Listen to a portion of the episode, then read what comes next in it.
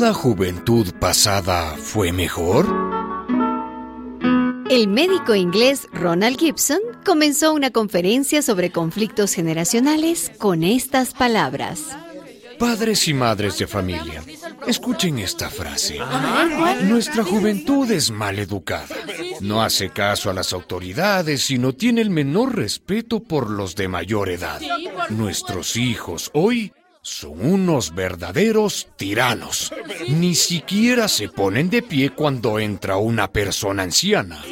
¿Ustedes dirían lo mismo de sus hijos e hijas? Sí, por supuesto, hacen Entonces, escuchen esta otra frase y me dicen si están de acuerdo.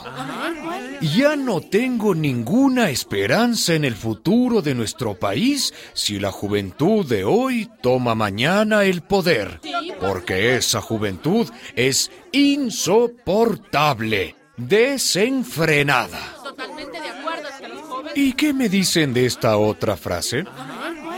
Esta juventud de hoy está malograda. Sí, está Los jóvenes son malhechores y ociosos. Jamás serán como los de antes. Sí, es cierto. La juventud de hoy no será capaz de mantener nuestra cultura. ¿Estarían de acuerdo con esta afirmación? Sí, sí, de acuerdo, totalmente. Después de leer estas tres citas, el doctor Gibson quedó muy satisfecho con la aprobación que los asistentes a la conferencia daban a cada una de las citas.